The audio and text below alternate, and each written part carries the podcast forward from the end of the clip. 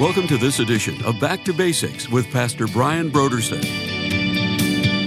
Maybe there's just a promise that you really believe God has spoken to you, but it just seems like it was so long ago. And it just seems like it's never going to happen. And the circumstances that you see around you just seem to be shouting at you that, you know what, don't keep waiting for this. God never said that to you. You know, that's never going to come true. That's never going to happen. Don't give up on that promise.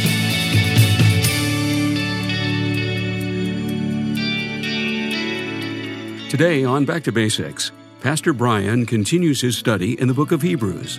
Join us as Pastor Brian begins his teaching on Hebrews, chapter 11, verses 1 through 7, in a message titled, The Just Shall Live by Faith.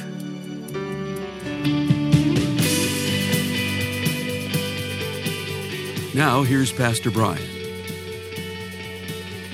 So, as we come to the 11th chapter, this 11th chapter of Hebrews, this is, you know, it's one of those great chapters of the Bible. You have, um, actually, years and years ago, a man by the name of G. Campbell Morgan, whether, whether he put the book together or maybe his publishers did, they, they, they did a book called The Great Chapters of the Bible. And, uh, you know, it was Campbell Morgan just looking at each of these chapters, you know, that are just kind of extraordinary. They just sort of stand out, maybe among some of the other chapters. And of course, chapter 11 of Hebrews was one of those that he highlighted because it is such a great chapter.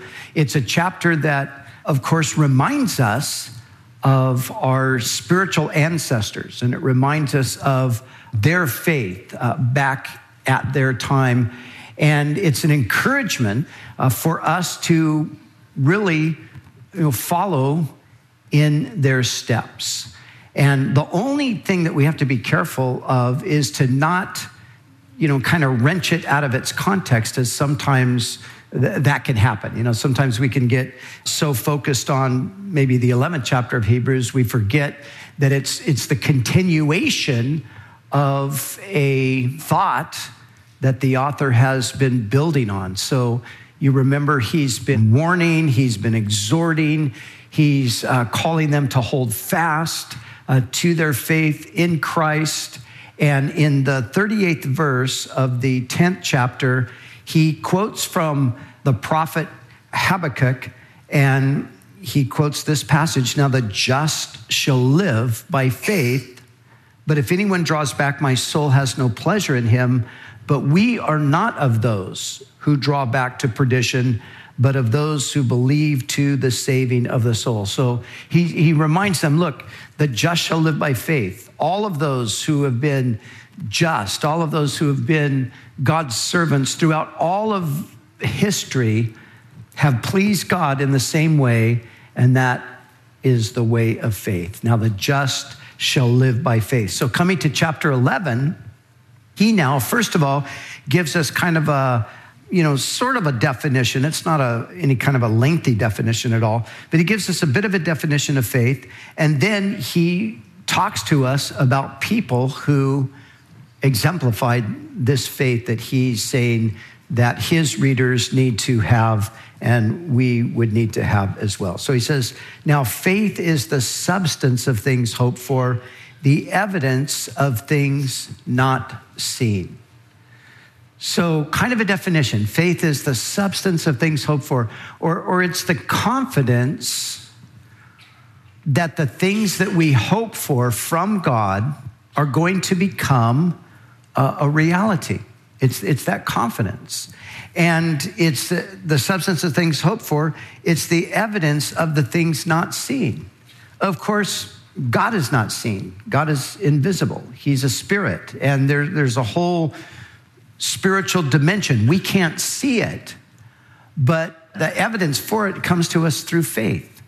We, we believe that these things are true. And so even though we don't physically see them or they're, you know, they're not materially manifested to us, we see them through the lens of faith, through the eyes of faith. And he says that this is how the elders obtained a good testimony. So, all of those, now remember, he's writing to Jews, he's writing to Hebrew believers. So, the elders would be those people back in their history and even further This goes even further back than the history of the nation, which began with Abraham. This goes all the way back to the children of Adam and Eve, the immediate children of Adam and Eve, Cain and Abel. But then he says, so in verse three, verse three on through verse seven, there's four things he tells us, three people and one event that we understand these things by faith. Verse three, by faith we understand that the worlds or the ages, or you could say the universe. By faith, we understand that the universe was framed by the Word of God, so that the things which are seen were not made of things which are visible. So it's by faith that we understand this. It's by faith that we understand that the ages, the, the universe was framed by the Word of God. Now, let's just be clear about what faith is and isn't. When the Bible talks about faith, it's not, it's not blind faith. Blind faith is, you know, you're going to believe something that is just completely contrary to all the evidence. The evidence is right before you, but you say, no, no, no, I, I don't believe the evidence. No, I, I, I believe it happened this way, and I believe it happened by faith. Now, he starts with that, but now he mentions three people. And without going into a whole lot of detail on each of the um, examples that he gives here, his, he's making one point in each case, and I'll just tell you up front what the point is. The point is simply this that faith leads to action.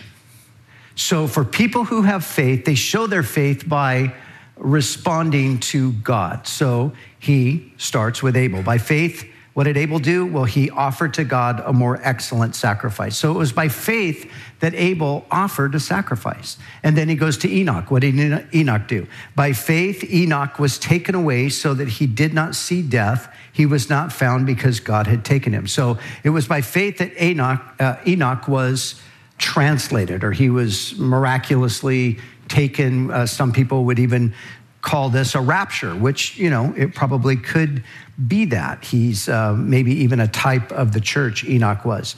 But it was through faith. God had evidently spoken to Enoch that if he would walk with him and please him, that God would deliver him from his corrupt generation. And apparently that's what Enoch put his faith in, and God delivered on that promise. And then, thirdly, Noah.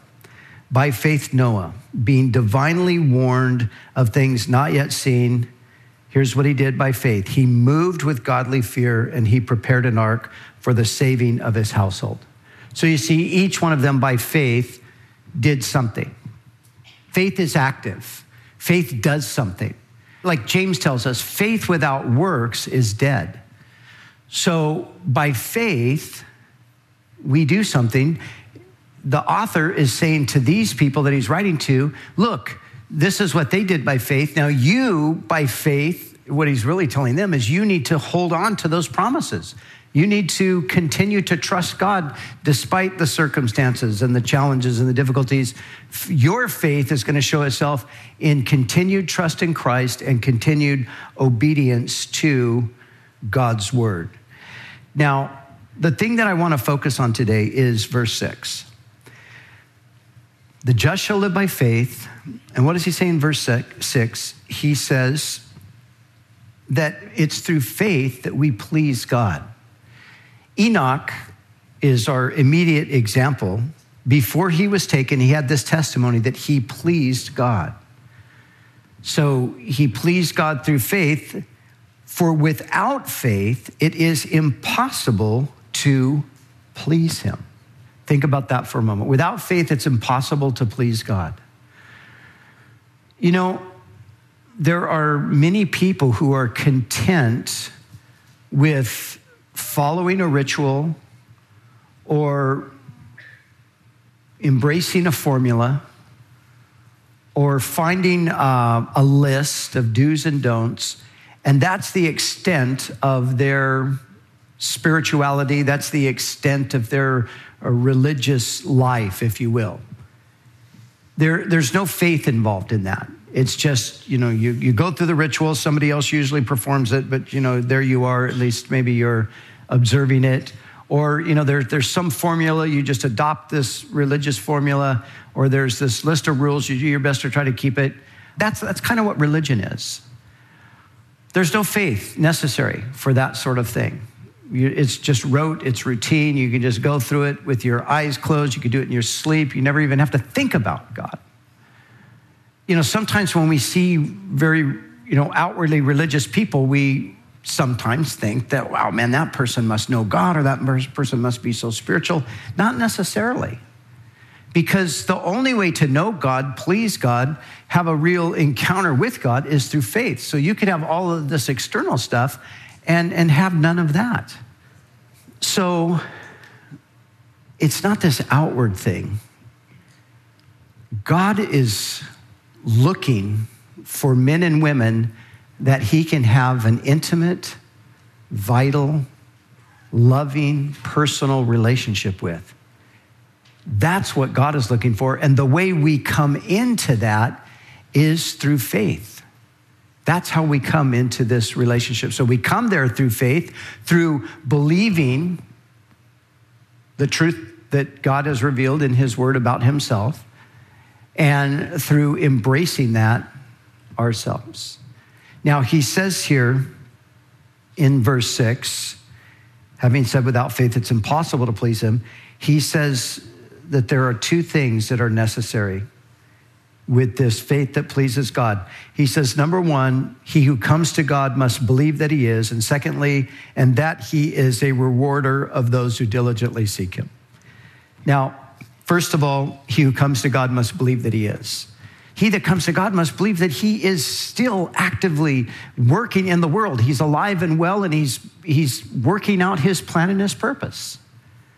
You know, there's lots of people all around the world who even claim to be Christians.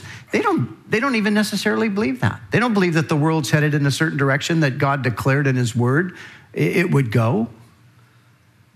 And what would you say about people like that? You'd say, well, they, they, they don't have faith that God is. And they might believe that God exists, but that's just a distant sort of a thing. It doesn't have any personal application to them. Oh, yeah, there's, you know, oh, sure, God exists, but as far as that creator wanting to engage with them on a personal level, they don't believe that. Well, if you don't believe that, then you can't please God. You have to believe that He is. You have to believe in who He's presented Himself to be, as I said, in what He's done. Who's He presented Himself to be? The Creator and the Redeemer. What has He done? He sent His Son into the world to die in the place of sinners and to rise again and to destroy death and to give us eternal life. So we must believe that God is, and secondly, that He rewards those who diligently seek Him. That God is a rewarder of those who diligently seek him. The Lord said to, the, he spoke to the nation of Israel and he, and he said, I did not say to the sons of Israel, seek my face in vain. You see, God, when He calls us to seek Him, when He calls us to follow Him, when He calls us to serve Him, it's not in vain. There, there's, an, there's an end, there's an objective that He's seeking to accomplish, and there is a blessing for us, there is a reward that will come to us finally. He is a rewarder of those who diligently seek Him. And of course, as we go back and we follow the history here, we just looked real briefly at these three. We're going to come to Abraham and to his immediate descendants. We're going to look at Sarah. We're going to look at Isaac and Jacob. And then we're going to come to Moses. And we're going to look at not just at Moses, but at Joshua and David and other people like that. All of these people are people who lived by faith, and all of them diligently sought the Lord, and all of them were rewarded in one way or another. As we're going to see as we go f- further into the text, some of them receive their reward later after they transition from this life into the next, but many of them receive the reward in this life. But listen, God rewards those who seek Him. And the first thing that He rewards us with is really just a greater experience with Himself. He, you know, He is really the reward he's the reward himself. Now, he might shower blessings upon us and do that, and that's wonderful. But at the end, you know, God himself is the reward because man was created by God and for God. And only as we go deeper into communion with him do we find the fulfillment and the real satisfaction that we're actually longing for? So he himself is the reward, but like I said, he will additionally reward us. And again, going back to the context here, he has said to them earlier, he told them about the reward that was coming for them in the future. He's saying, don't, don't let go, don't give up, don't draw back, hang on. There's a reward that's coming, there's a blessing that's coming. And let me just say that to you that God has given you a promise, and maybe it's been a long time and it just seems like it's never going to happen, and maybe you're tempted to give up. Don't give up. There's a reward. There will come a time when God will he will fulfill that promise that he's made to you and you you just need to to persevere. You know, to have faith, you know what it really means simply and you know what he's really pleading with them to do? Keep trusting God. Keep trusting God. Don't give up. And of course, in their case, it was keep trusting God in the sense that you put your faith in the Messiah. Don't draw back from Jesus. That's, that was for them, keep trusting God. But for us, maybe, for you, maybe, maybe it's a different thing. Maybe you're not, hopefully, you're not thinking about walking away from your faith in Jesus. If you are, don't do that. Keep trusting God. Keep believing God. There's a great reward. It might not come in this life, but it will come. Believe me, it will come. But maybe it's a different kind of a thing. Maybe there's just a promise that you really believe God has spoken to you. You believe that in, in, time past, that God spoke a certain thing to you, but it just seems like it was so long ago. And it just seems like it's never going to happen. And the circumstances that you, you see around you just seem to be shouting at you that, you know what, don't keep waiting for this. Don't trust in this. You, God never said that to you. You know, you, you just need to forget that, or you need to launch out on your own and you need to do your own thing because, you know, that's never going to come true. That's never going to happen. Don't give up on that promise. If you are convinced, or at least you were convinced at one time that God really gave you that promise, hold on to it. I can think of many times in my life where, you know, I had been desperate and I had been seeking God and waiting on Him and longing for, you know, Him to give me a word, a promise, and He would do that. I can think of a few times where the promise was so specific and it was so powerful and it was so timely that I I wrote it in the margin of my Bible. I, I, highlighted the promise. It was oftentimes a scripture.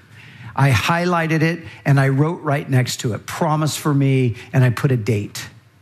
And then I would go back to that, you know, in times of discouragement, and I would look at it. And I'll tell you, I have promises that, that would go back 10, 15, 20 years. And of course, after 10, 15, 20 years, you're looking at it going, did I really how, how did I ever think that God spoke that to me? You know, because all of the emotion that was initially there, that's all dried up a long time ago. And all the excitement that, man, God spoke to me and he's saying this, that's kind of long gone. And now you're just looking at the bare text going, what? What was I thinking? Why did I think God was speaking that to me? There, you know, nothing's happening here. And I don't feel it anymore. But you know what I would do whenever I would come to that place? I would just take a journey backward. I would just go, okay, here I am today.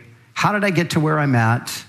What was the process? How did God work along the way? I just walk myself back in history and then start making my way forward. And I would arrive right back where I was and I'd say, okay, I'm trusting God. Because all the way along the journey, God said and He did. He said and He did. He said and He did. He said and He hasn't done. But since he said and he did, said and he did, said and he did, he said, and I believe that he's going to do. Even though it's taking longer than I thought. Have you ever noticed that God never, ever does anything in the time frame that you want him to? Have you noticed that? It's true. It is, I, I don't know of any time in my life that God has cooperated with my scheduling. It just never works that way. And what happens is because he doesn't work within our time frame, we get discouraged. And we think, well, either I didn't hear him or, you know, maybe he's never spoken. But no, just remember, God has a time, and his time is perfect. I, I always have liked the quote I heard years ago from uh, the missionary Amy Carmichael. She said, God is seldom early, but never late. Seldom early, but never late. The fact of the matter is, God is always on time. We're the ones that are out of sync with the timing thing. So, listen, He is a rewarder. Don't give up, the reward will come. And as you await the final reward. I mean, obviously, there's the big picture final reward that we're all going to inherit when we go to be with the Lord. But as you even await the reward that will come in this life, know that God is faithful. He will give you little brief seasons, rewarding you with just a sense of His presence or just a sense of assurance that He did indeed speak those things to you. But let me close with this one last word He is a rewarder of those who diligently seek Him. We need to be diligent in our quest for God and the things of God. We can't, you know, we can slack off about a lot of things in life, but this is one thing you cannot slack, be a slackard in. There, there's got to be diligence in our lives, there has to be consistency because God rewards those who diligently seek Him. And so we keep pressing in, we keep growing. You know, we, we go through seasons, though, don't we? We go through times where we're, we're engaged and we're devoted and we're, um, you know, there, there's that diligence there. And then that, that kind of dies off a little bit and we sort of back off and we get distracted and we, uh, all these other things going on. Uh, you know, that happens. But when it happens, just stop and say, wait, wait, wait, wait. Okay, I, I got to get, no, I got to get the priorities right again. I got to get back. We can always come back. You know, there's that idea of um, as you recalibrate, you know, with certain kinds of mechanisms and so forth, you know, they're calibrated and they function at a, in a certain way for a certain period of time, but then they, they, they get off. And so you have to go back and they call it recalibration. You have to go back and recalibrate. You have to go back and set it to where it's supposed to be. You know, we need to do that in our lives. We need to recalibrate. Don't get ripped off thinking that because you've lost your focus or you have fallen off in your devotion or you're you know you're not as diligent as you once were don't get ripped off into thinking that that's just it and god's mad at you and no sense and he doesn't you know he's not going to bring you back and you're just going to drift further and further. Forget that. That's not true. God is always ready to recalibrate us. Hey let's get it fine-tuned again Let's get it dialed in. Let's get, let's get things set back to where they're supposed to be. Diligently seeking Him. Those are the ones that please God, the ones that believe that He is, and the ones who diligently seek Him. And that's the history that was behind them. And now we've got all of that other history. We can see that God has been faithful in every generation to do that for those who put their trust in Him. So let's be like that.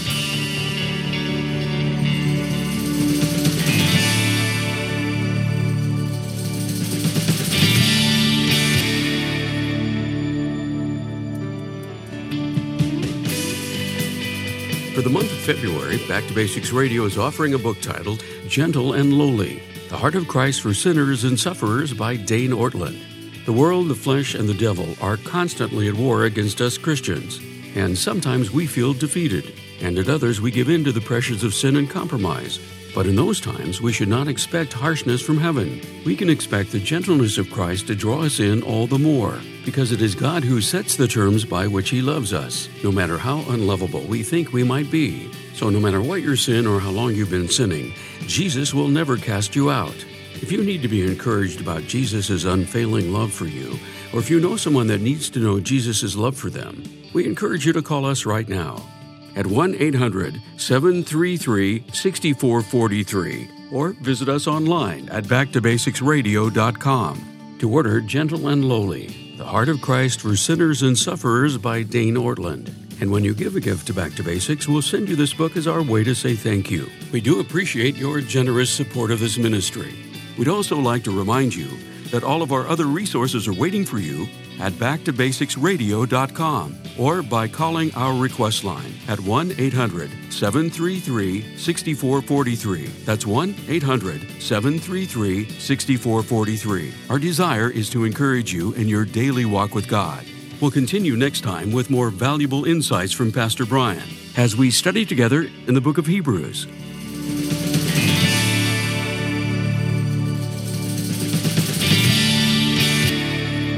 Back to Basics is the preaching and teaching ministry of Calvary Chapel, Costa Mesa, California.